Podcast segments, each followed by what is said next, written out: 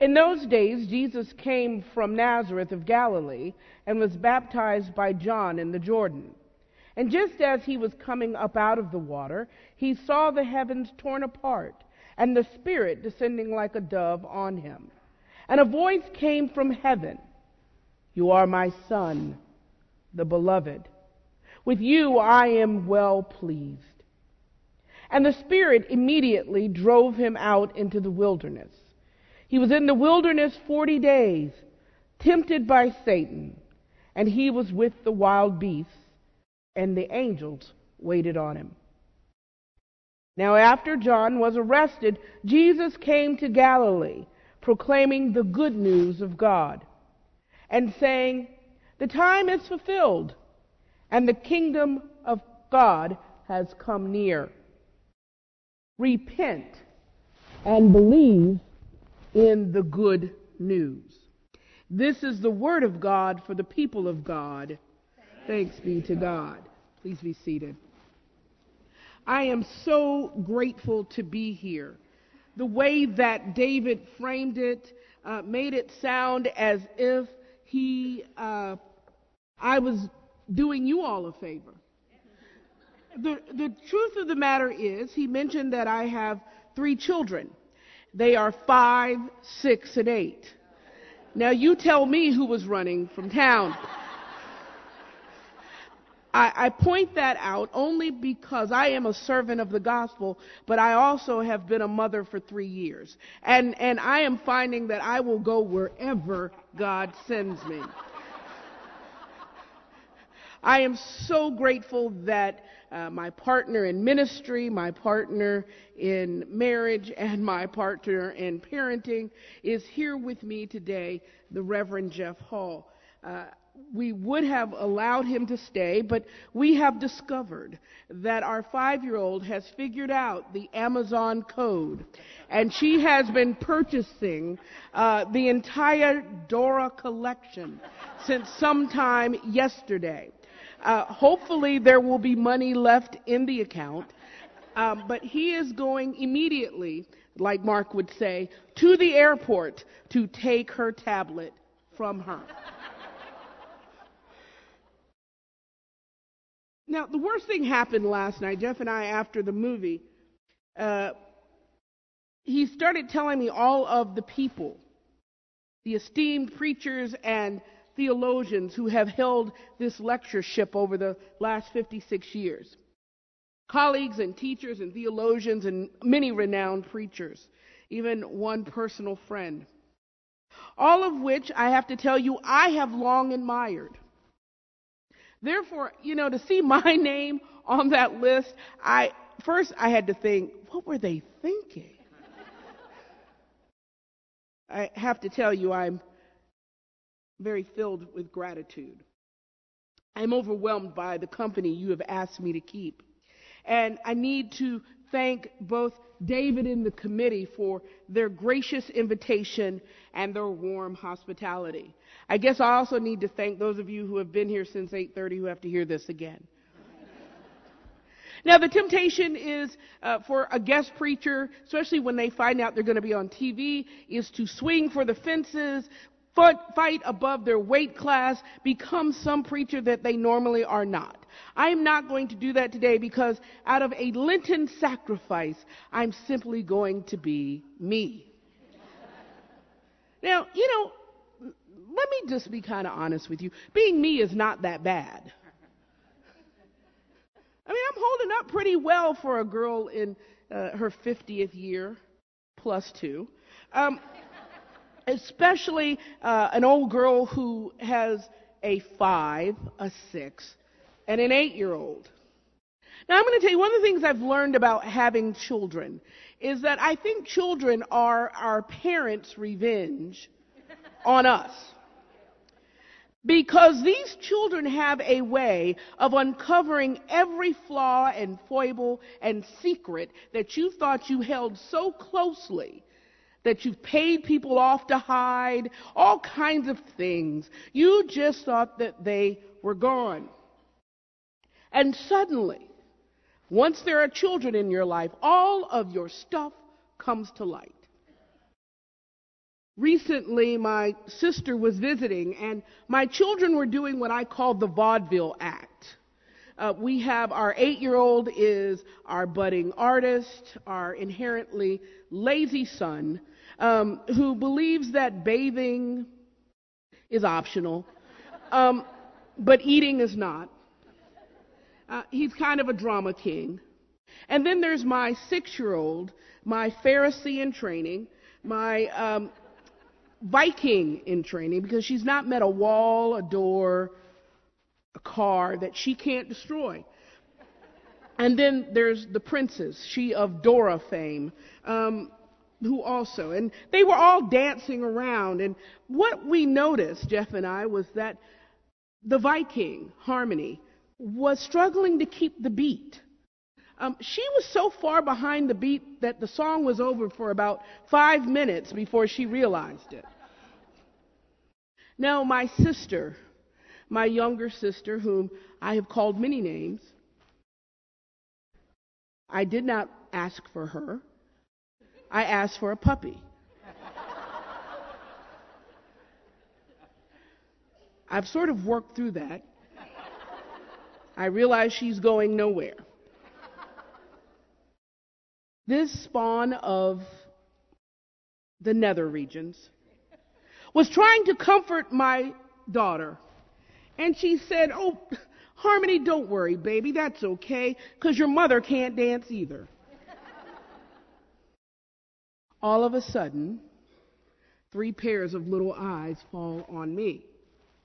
My face became really hot when I realized I was going to start getting those questions. So, mommy, why can't you dance? Mommy, do you need to take lessons? And of course, my eight year old son, who can never resist the ability to stab it and shank it, said, But aren't all of us supposed to know how to dance? I could tell by the questions that I was losing major cool points. The only retort I could master after all these years of education and communication was simply, well, I can dance if I want to, I just choose not to. but friends, I'm not going to lie to you, I can't dance. I'm gifted in music theory. I play two instruments. I have a killer golf game. Make a mean macaroni and cheese casserole. But the truth of the matter is, I'm not going to appear in Swan Lake or American Bandstand or even Lawrence Welk. I simply cannot dance. I'm really what you would call a chair dancer. You know, from the shoulders up, I'm kind of looking good. If you pass me in my minivan, I look like I'm backing up for, you know, Taylor Swift or Madonna. But if you get below that and put me out on the floor, it is a horrible sight to see. I think I'm even embarrassed to admit that I can't follow the instructions for line dancing. My beloved mentor, Arthur Mitchell, the first African American man to solo at the American Ballet and the founder of the Dance Theater of Harlem, always believed that anyone could learn to, la- to dance if they followed two simple steps. Our gospel reading continues our emphasis on the work of Mark. The gospel I like to call the USA Today version of the gospels. It's noted for its lack of a birth narrative, its lack of rhetorical flourish, and its seemingly overabundance of the word immediately and semicolons. Now, I am not a fan of Mark, my husband will tell you. I almost boycott the entire year of the lectionary when Mark is the gospel. Yet Mark's simplicity belies its importance as one of the key sources for the other gospels. Both Matthew and Luke will use Mark's work and embellish it for their own audiences. The text verses 9 through 15 pack a lot of action into six verses. Now here's everything that's going on in these six verses. Jesus gets baptized by John. There's a proclamation and a showing up of the Holy Spirit. There is Jesus being driven out to the wilderness, an appearance of Satan, some angels, and some wild beasts. Jesus is, John is arrested, and Jesus starts his public ministry. All of that happens in six verses. Now, homiletically, frankly, it's too daunting, and we don't have time for me to go through every one of these scriptures. So I want to pay attention just to verse 15, which says, Now after John was arrested, Jesus came to Galilee proclaiming the good news of God and saying, The time is fulfilled and the kingdom of God has come near. Repent and believe in the good news. Again, characteristic of Mark, much is packed in these 37 words that make up this verse. While it's deceptively benign, this text contains everything you need to become a disciple of Christ. Within this text, the first thing we are reminded of is the good news. Now, friends, I'm going to opine just for a moment, a very quick moment. I think it's useful having a clock right there. Um, I think there's been a great deal of confusion over the nature of the good news. We've lost both the simplicity and the power of what the good news is. The good news is not that the church was established. The good news is not a promise of prosperity. The good news is not a promise about smooth sailing in your life. The good news is not the birth of Christ.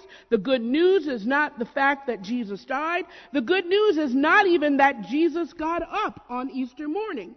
No, friends, the good news is that God wants to begin again with us. God's good news is that God has come to us and extended us a way out of the mess we've created. The good news is that God has refused to let us wallow in our fears, our insecurities, our anger, our misshapen ideas of religiosity, and instead is willing to clean up the mess once and for all.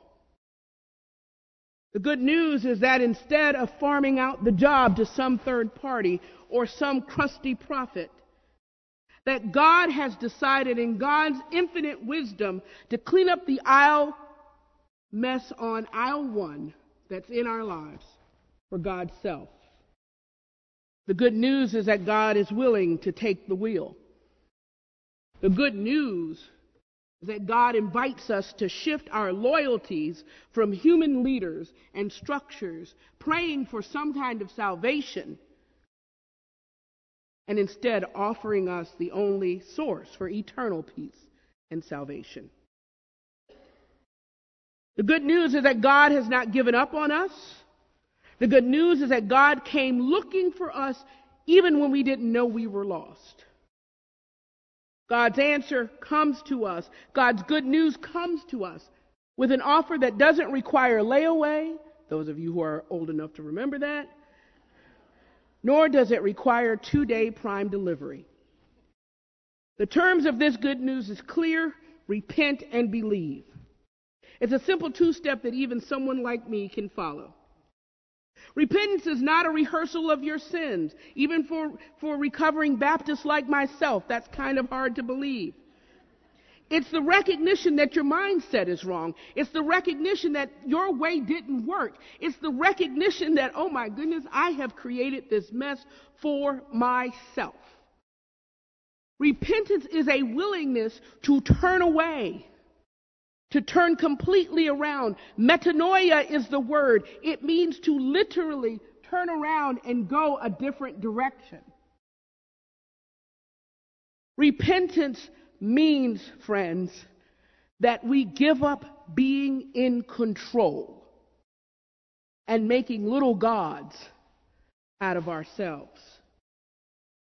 Repentance, as any married person will tell you, is hard. Because it means that you reach out your hand and you say you're sorry and you ask for something you're not even deserving of. Repentance is asking for a second chance. Repentance is not humanly possible, which is, again, the second part. Believing the good news. Believing the good news that when you reach out your hand, God's hand is already there waiting for us. When we are ready to run from our demons and we run from the wild beasts of life that's chasing us, standing at the end of that road is God waiting to embrace us. That's what we are called to believe. That's how we are given the power to repent. Repent and believe the good news of Jesus Christ. It's a simple two step that even a girl with two left foot can figure out. Amen.